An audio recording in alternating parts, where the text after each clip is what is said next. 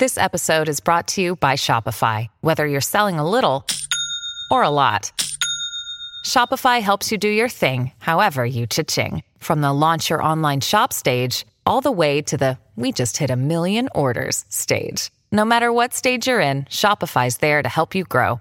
Sign up for a $1 per month trial period at shopify.com slash special offer, all lowercase. That's shopify.com slash special offer.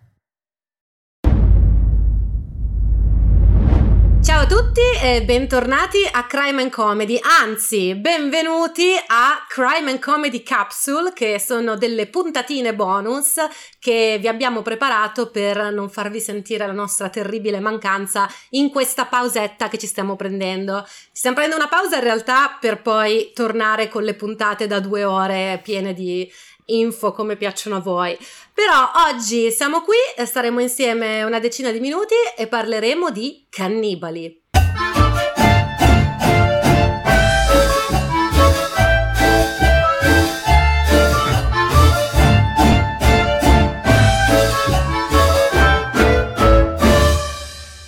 Allora, cannibali, eh, io sono qui come al solito con Marco Champier. Ciao, ciao Clara, Clara Campi. Ciao. Clara Campi, ciao. E appunto questo è un po' un esperimento che stiamo facendo noi di Crime Comedy perché ci tenevamo a mantenere la cadenza settimanale, però avevamo fisiologicamente bisogno di un po' di pausa per fare delle ricerche approfondite come piacciono a voi. Quindi faremo queste mini puntate dove chiacchieriamo di qualcosa. Cioè non è che vi Esatto. raccontiamo vita e morte, miracoli di qualcuno, facciamo alla fine la nostra solita chiacchierata, perché poi è quello che facciamo, perché né io né Marco siamo criminologi, noi siamo comici. Ed è Sì. per questo che si chiama Crime and Comedy. No, Esatto. che tra l'altro, anche perché non è assolutamente una trasmissione comica. Sono due comici che parlano di roba seria. Sì, sì, ogni tanto ci buttiamo lì una battuta che tra l'altro è anche spontanea, non è che ce le prepariamo prima, anzi, è l'ultima cosa a cui pensiamo. Esatto, esatto. Sì, perché siamo qui in paranoia. No, abbiamo sbagliato una data, abbiamo sbagliato un Eh. nome, pronunciamo mai le cose. Comunque, bando alle ciance, oggi parliamo delle storie più assurde di cannibalismo. E quando eh, parlando abbiamo deciso di fare questa puntata, io e Marco pensavamo che non ci sarebbero state poi tante storie di cannibalismo. No, E invece, ragazzi, ce ne sono tantissime. Siamo circondati da cannibali. Ah, assolutamente, assolutamente. Ma cioè, nel senso, non è che siamo proprio circondati, cir- cioè, se no saremmo già finiti. Però ce ne, ce ne sono parecchi. Ce ne sono molti di più di quanto si pensi, ecco. Esatto. E vabbè, poi allora, cannibalismo c'è di vari tipi. Tutti noi conosciamo la storia dell'aereo disperso sulle Ande, i cui sopravvissuti hanno dovuto nutrirsi de- dei loro compagni deceduti per sopravvivere. Esatto. Ok, in questa puntata non parliamo di questo, No, parliamo no, no. Dei, dei cannibali serial killer. Olè. Quindi io direi partiamo subito che Sì. eh, abbiamo poco tempo. Allora, volevo citare al volo Albert Fish, di cui parleremo più avanti in una nostra puntatona, perché lui si dilettava anche nel cannibalismo, però non era prettamente un cannibale, era più un mostro generico. Sì, sì, era uno, diciamo che non si faceva mancare niente ne- ne- nelle cose e ha pro- voluto provare anche il cannibalismo, tanto più, cioè, nel senso, roba più, roba meno, va, va bene tutto, va bene Esatto. tutto. Esattamente, quindi niente, lo volevo solo citare al volo e dire anche che ragazzi se volete una puntata dedicata ad Albert Fish face- fatecelo sapere, noi ce l'abbiamo già abbastanza in programma, eh, però Esatto. se la volete l'anticipiamo. Poi ho scoperto che in Russia è pieno così di cannibali. Ma è, è vero, è una, è una roba incredibile, cioè, nel senso, è- i- cioè, i peggiori sono, sono- sono i russi. Sì, so che sembra molto razzista forse questa cosa da dire, però sono rimasta abbastanza sconvolta nelle mie ricerche perché ne ho trovati veramente tanti, ci- citiamo un attimo i più assurdi. Sì. Eh, chiedo, già, chiedo già scusa per la pronuncia perché io non so pronunciare il russo. Eh, comunque abbiamo Nikolai Zurmongaliev, credo che si pronunci così, Sì. s- soprannominato Zanne di metallo. E, e chissà Che- perché. Cioè, Perché praticamente aveva i, i denti di metallo che utilizzava per mangiare le persone. Di base lui era un incel, il classico incel che odia le donne e ad una certa ha iniziato ad ucciderle e mangiarle. E una cosa che lui amava molto fare era preparare dei manicaretti eh, di carne umana e servirli ai suoi ospiti che invitava a cena. Perché questa era la cosa che gli piaceva di più, cioè far mangiare della carne umana a delle persone assolutamente ignare. Voi direte peggio di così non c'è niente, no, invece stiamo partendo dai più light. Sì. Perché tra, poi... tra, l'altro, sì, sì. cioè nel senso faccio una piccola parentesi, c'è anche un nemico di James Bond che ha i denti di metallo. E, così, e chissà però... chi si è ispirato a chi.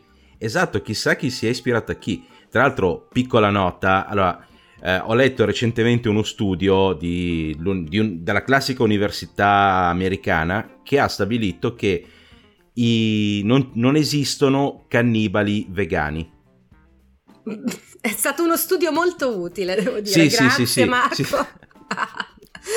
Però continuiamo un attimo con la carrellata russa sì. e poi ci soffermiamo su alcuni magari anche più conosciuti. Abbiamo, ah, io questi nomi russi proprio, Alexander Spesivstev, credo si pronunci così, poi corregge, correggetemi come al solito, noto come Sasha il cannibale.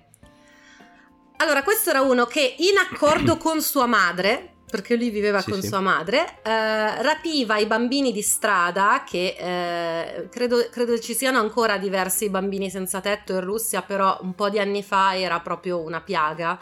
E quindi rapiva questi bambini dicendo vieni a casa con me, li invitava a cena senza dirgli che la cena sarebbero stati loro. Cioè, sì. È la e classica la cosa... cosa alla Hannibal Lecter. Sì, esatto. So, Ho avuto cosa... un amico per cena, letteralmente. Esattamente, solo che la cosa più inquietante è che lui, al contrario di Nicolai, non gli piaceva cucinare. Quindi lui portava i bambini a casa, li uccideva, li smembrava e poi li dava a sua mamma per cucinarli. E questi sono andati avanti per anni tranquillamente a mangiare bambini. Sì, sì. ok. Ma tra l'altro, Sasha il cannibale era proprio il nome di battesimo che gli aveva dato sua madre. Cioè, il cannibale è il secondo nome. Giustamente perché sai, gli ha voluto dare un nome che portasse un buon augurio per la sua vita futura. Esatto. E per chiudere con i russi abbiamo un caso molto recente. Allora, no, non è di per sé recente, ma li hanno scoperti di recente perché questi sono andati avanti anni e sono una coppia uh-huh. eh, chiamati Dmitri e Natalia Bakshiv. Allora, loro due sono questa normale coppia, lei è più grande di lui, stanno insieme. Ok, un giorno Dimitri perde il cellulare, ok, qualche anno fa, credo fosse 2017, eh, smentitemi se mi ricordo male, comunque lui perde il cellulare e lo trovano degli operai di un cantiere.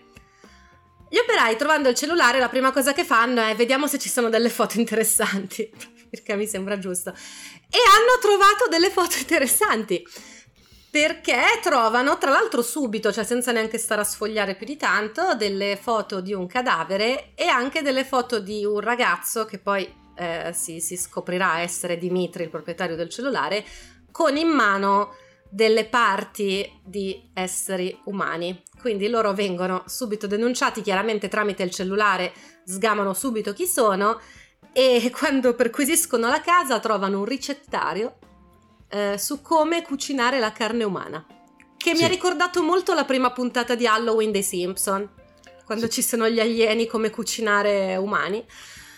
Sì, ecco. eh, questa storia qui è, è agghiacciante perché tra l'altro gli hanno trovato un sacco di cose in casa, anche pezzi di animali macellati, cioè, ma, mm, nel senso, se, sembra normale, solo che gli animali erano i cani e i gatti. Esatto. Sì, loro gli piaceva scoprire nuovi eh, nuovi eh, tipi di carne. Ho capito. Però niente, ho trovato il ricettario fatto scritto a mano da Natalia, molto carino perché brava donna di casa.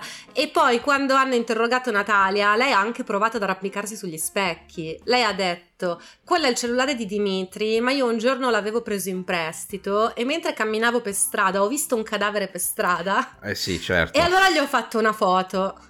Ora non credo che ci siano proprio i cadaveri in giro per strada. Sì, esatto, esatto. O oh, comunque, cioè, nel senso, a, a sentire queste storie qua, secondo me in Russia un business da affrontare è quello proprio dei ricettari per cannibali. Cioè, nel senso, le mie ricette, cioè, robe sì, così, sì. per come cucinare gli esseri umani, cose, cose così. Sì, perché e... a quanto pare in quella zona del mondo è un fenomeno particolarmente diffuso. Sì, allora io fossi russo non, non proverei ad andare all'edizione di Masterchef russa perché lì insomma gli eliminati non si sa poi che fine fanno. Esatto, tra l'altro ai nostri follower russi lasciateci pure i, vos- i vostri insulti sotto il sì. video su YouTube, eh, perché giustamente forse vi stiamo un po' insultando, ma ragazzi non è colpa nostra, se tu cerchi cannibali su Google perché metà dei risultati sono russi, pensiamoci. Comunque, ora continuiamo perché abbiamo, ne abbiamo ancora tanti di cui parlare. Lo cito velocemente, chiaramente Jeffrey Dahmer. Il nostro Jeffrey, di cui abbiamo già parlato e approfondito la cosa, però anche lui faceva... praticava del cannibalismo. E era... Adesso io questi russi qua non, non li so perché so leggere, cioè nel senso le, la storia è grandine. Però mm-hmm. ad esempio Jeffrey Dahmer lo faceva per una questione di possesso per lui sì. e di, mh, mm, cioè come abbiamo detto nel video, eh, cioè per lui mangiare l'altra persona era proprio possederla fino in fondo, era proprio l'espressione massima del, del possesso per lui.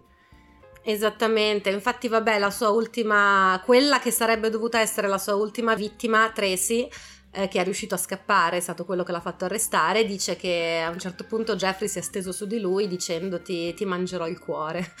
Esatto. Quindi, in modo anche romantico, quindi vabbè. Sì, sì, sì.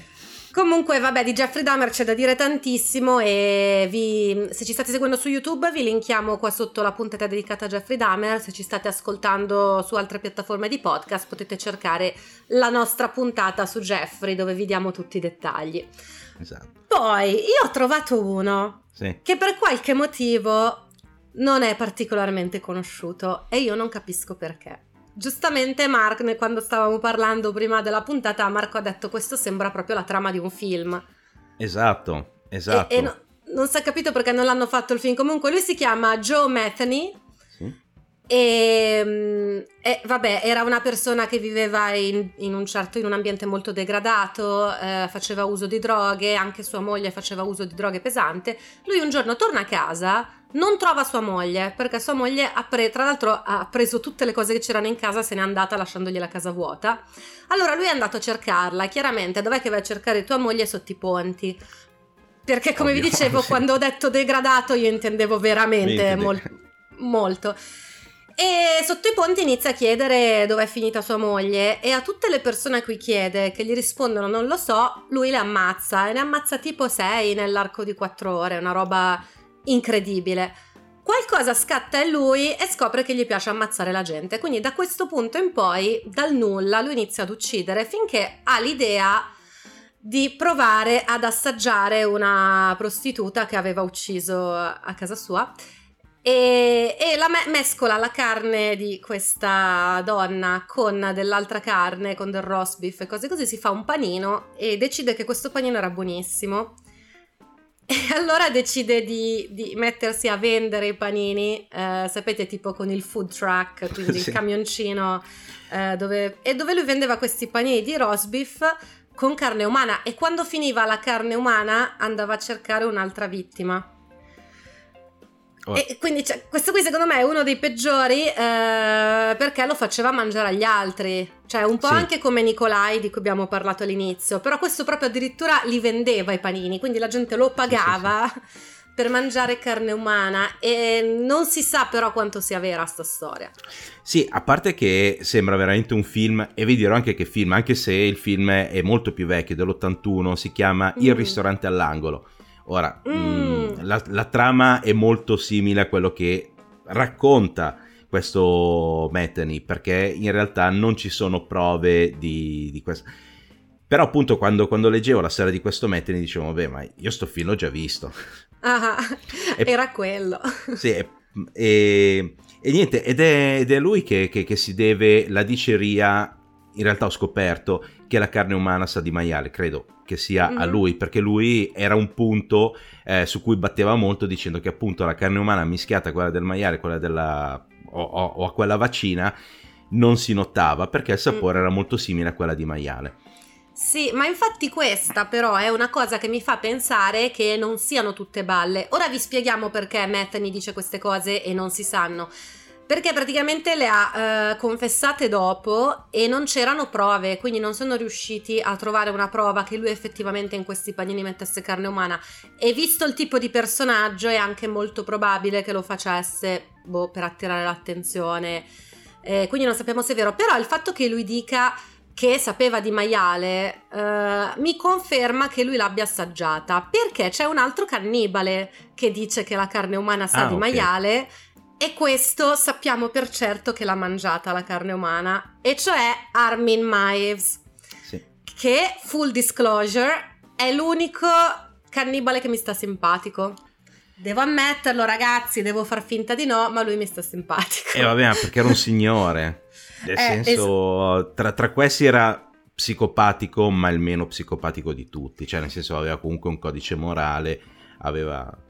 E- Tu- ed era il meno pericoloso eh, Sì, di sì. tutti perché allora se volete maggiori informazioni su Mives lo dico non c'entra con Crime and Comedy ma io sulla mia, sulla- sul mio canale YouTube Clara Campi ogni tanto parlo di storie brutte quindi faccio un format che si chiama Brutte Storie e una è dedicata ad Armin Mives che ho rinominato Il cannibale gentiluomo proprio perché lui aveva questa pulsione per il cannibalismo che non ha mai realizzato finché non ha trovato una vittima consenziente.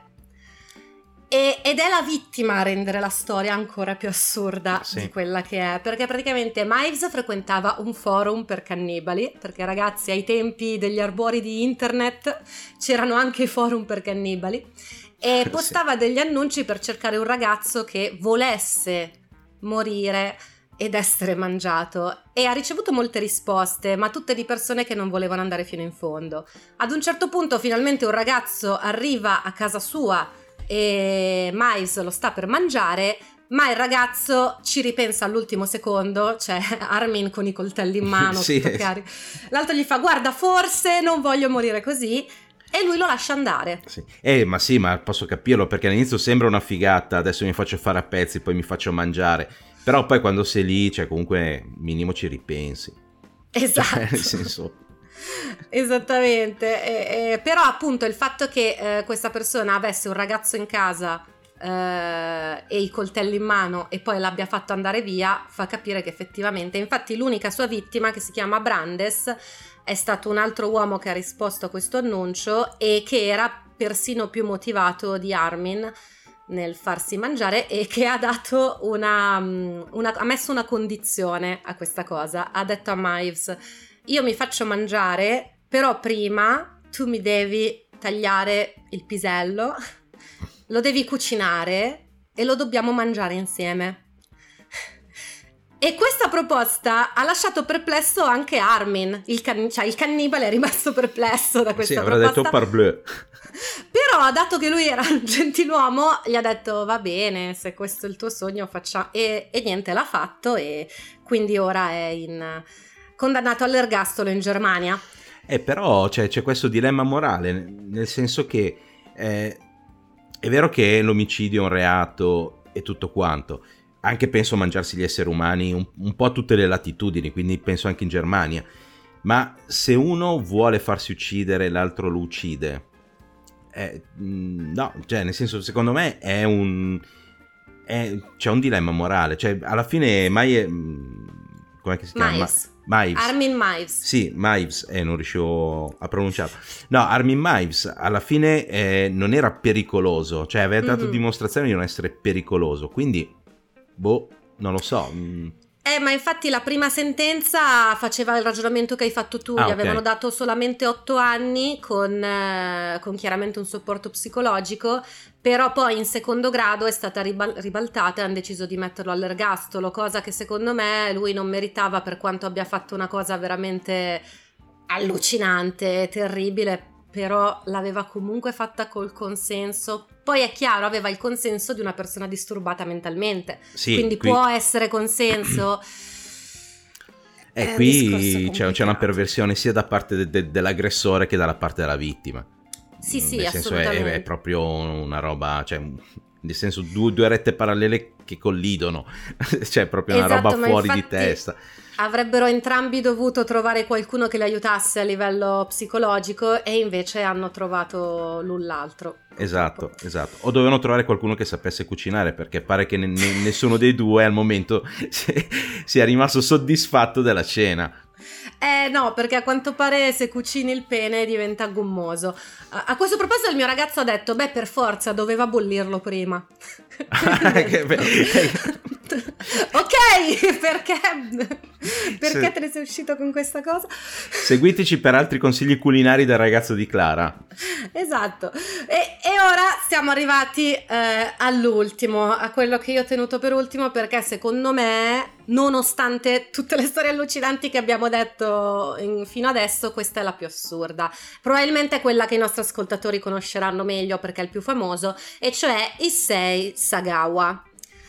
Eh, che è la storia più assurda non tanto per quello che è successo perché Issei ha fatto una sola vittima che rispetto a quelli di cui abbiamo parlato prima è anche poco ma per la modalità e per il fatto che lui non ha pagato per questo omicidio anzi ne ha lucrato. Allora velocemente Issei nasce nel 49 a Kobe ok che è in Giappone e nasce prematuro ma nasce molto molto pre- prematuro al punto che i medici dubitano che lui riuscirà a sopravvivere. Invece ce la fa, però resta sempre molto piccolo, sembra sempre più piccolo della sua età e da adulto arriva a stento al metro cinquanta. E ehm, quando è piccolo già inizia a essere strano. Ad esempio, in una sua intervista che potete trovare su YouTube, perché Vice eh, un, di, un, bel po' di anni fa ha intervistato Issei, si chiama Intervista col cannibale. Eh, sì, Issei parla che quando era piccolo aveva delle pulsioni sessuali, ma non, non aveva capito come fare a masturbarsi che dico, ok, allora non è che sei proprio così brillante. Eh, sì. perché... Cioè, bene o male ci arrivano tutti, non hai bisogno che qualcuno ti faccia il tutorial. Sì, anche perché, ah, ah vabbè, a parte la masturbazione, ma certe cose ci arriviamo, se no ci saremmo gestiti subito. Cioè, esatto. così a occhio, eh. Eh, però lui, lui, in effetti ci arriva, ma ci arriva in un modo strano. Cioè, scopre che è molto bello se se lo fa leccare dal cane. ok. quindi, quindi par- partiamo, partiamo molto bene. Poi va a studiare all'università a Tokyo perché lui comunque è molto studioso, è molto intelligente e brillante. Posso dire un'altra cosa su, su questa specie di genio brillante? Sì. Eh, io, cioè, questa cosa qui del cane, cioè, che fosse piacevole, non, non, cioè, probabilmente sì, ma non ho mai provato, non l'avevo letta, ma avevo letto un'altra cosa, che lui era sì. ossessionato da piccolo, appunto, di eh, assaggiare qualcuno. Sì, da sempre. E lui è entrato in camera mentre dormiva di una ragazza con una sì. maschera da mostro di Frankenstein e le ha per, per, per morsicarle una chiappa, una, una natica. Mm-hmm. Solo che questa qui si è svegliata, si è spaventata, lui si è spaventato a sua volta ed è scappato. E già a me questa cosa qui che uno entra per, per provare a, a morsicare una natica di una persona che non conosce con la maschera di Frankenstein fa già molto ridere. Però sta cosa qui del cane, ok. Eh sì, lui, lui, cresce così, poi appunto c'ha sta fissa di... alla fissa dei culi, ok, lui vuole mangiare sì. le chiappe delle persone. E poi quando va a studiare a Tokyo si rende conto che a lui piacciono le donne bianche. Perché certo. a Tokyo ce n'è qualcuna in più che a Kobe. E, e niente, quindi poi prova a entrare appunto a, a, mm, entrare a casa di questa ragazza bianca per mangiarla eh, lei lo vede e lui viene effettivamente condannato ma per tentato stupro ah ok perché poi lui se ne sta zitto, non dice che in realtà voleva solo. Che poi lui dice: Non la volevo uccidere, volevo solo staccarle un pezzo di chiappa per mangiarlo. Ah, sei, allora va bene, no? Vai tra. Beh, certo. allora Chi bene. non lo farebbe? Comunque, in tutto questo decide che vuole studiare all'estero e va a studiare alla Sorbona di Parigi. Ok, quindi lui è lì e fa amicizia con un'altra studentessa straniera, René Hartwelt, che ha 25 anni ed è olandese. Ed è bellissima e per il 6 è proprio il prototipo della ragazza ideale, perché lui eh, essendo un ragazzo basso, non fa quella cosa classica che fanno molti ragazzi classici, fa la cosa che invece fa Marco Champier, cioè si mette con le ragazze alte. Eh sì.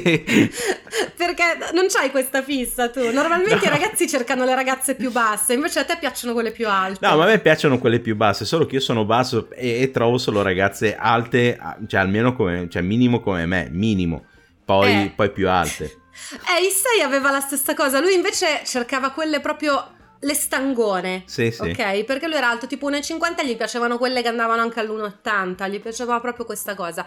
Quindi è molto attratto da questa ragazza e ci fanno amicizia. Un giorno la invita a casa sua per, se, per chiederle se poteva registrarle delle poesie tedesche, perché lei era olandese ma a quanto pare parlava bene il tedesco e che gli servivano per un progetto scolastico. Lei accetta.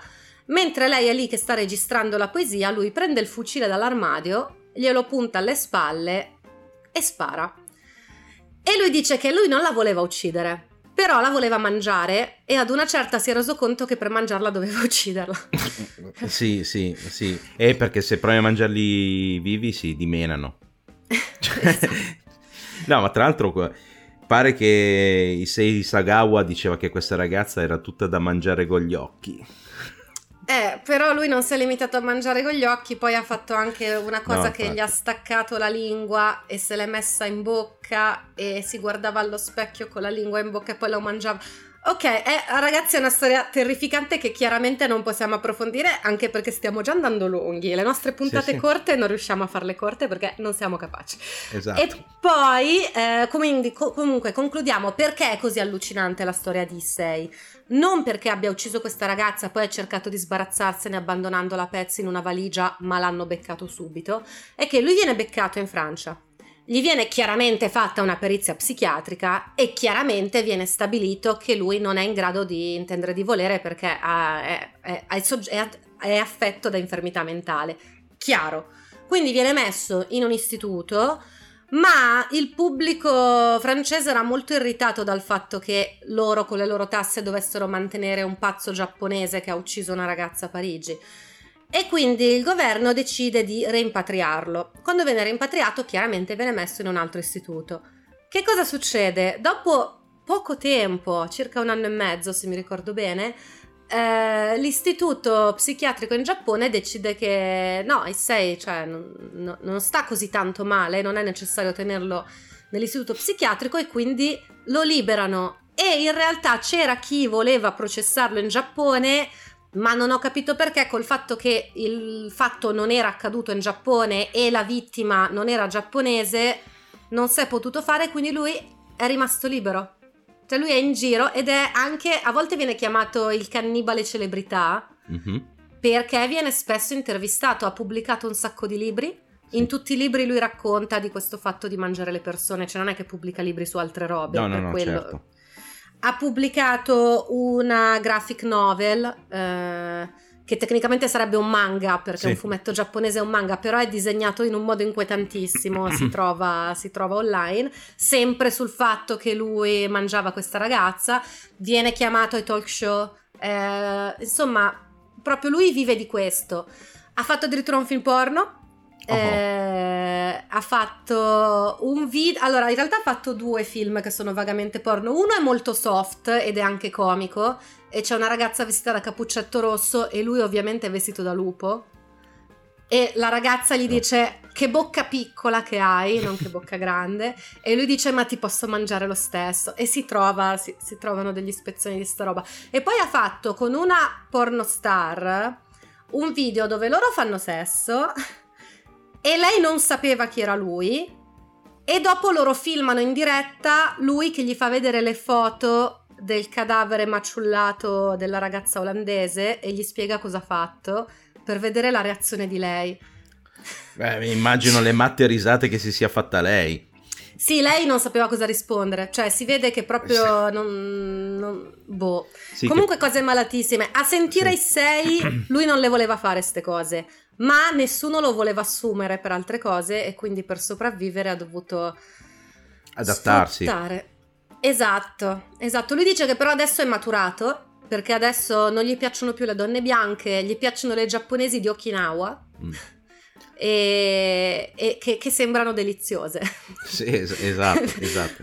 Dice lui. E poi la, l'intervista Vice la conclude lasciandoci inquietati tutti, perché dice ora che ho 61 anni, l'intervista è di un po' di anni fa, quindi ora è quasi, dovrebbe avere una settantina di anni, però nell'intervista dice ora che ho 61 anni sono diventato impotente, quindi non riesco più a sfogarmi masturbandomi Quindi potrebbero riemergere le mie tendenze cannibali. Eh beh, certo. certo. Ok. Ok, guarda, qui alziamo le mani. Ma tra l'altro la cosa divertente di, di Sagawa è che in, in, a Parigi lo chiamano il killer giapponese o il cannibale giapponese e in Giappone lo chiamano il killer di Parigi o il cannibale sì. di Parigi. Quindi nessuno se ne vuole prendere il merito, diciamo. Eh, certo, ma è una storia malatissima, ma proprio la cosa malata, malata, è che è l'unico che io sappia che poi abbia appunto guadagnato da quello che ha fatto e poi lui è anni che vive di questa roba qua. Ma allora, sì, nei, nei, nei paesi civilizzati in genere tendono a fermarli in qualche modo, a metterli in galera in modo che non nuociano più a, mm. al prossimo. Evidentemente, boh, in Giappone ci sono delle regole diverse sui processi, su quelle cose lì. Eh. No, ma il problema era proprio che la vittima non era giapponese, che il fatto non era accaduto in Giappone, cioè c'era un motivo legale per cui non poteva. Sì, sì, sì, no, no, dico... Dico... Boh, vabbè, comunque assurda. È, è assurdo. Comunque, se volete vedervi l'intervista ai 6, la trovate su YouTube. Dovete avere un account verificato perché chiaramente è vietata ai minori. E, e, basta, io direi che alla fine volevamo fare una puntatina breve e non ci siamo riusciti, ma io spero che questa nostra capsule sia piaciuta ai nostri followers. Noi torniamo comunque settimana prossima con un'altra puntatina breve e poi appena ce la facciamo ritorniamo con le monografie e, e basta. Abbiamo delle parole di chiusura, Marco? No, no, salutiamo tutti, seguiteci per altre ricette. Esatto, e fateci sapere se volete una monografia dettagliata su alcuni dei cannibali sì. che abbiamo citato oggi. Chiaramente di Jeffrey Dahmer l'abbiamo già fatta. Mm. Grazie ragazzi, ci trovate su tutti i social come al solito su Instagram eh, crimeandcomedy.podcast sì, sì. e ovunque come Crime and Comedy. Ciao e a settimana prossima. Ciao.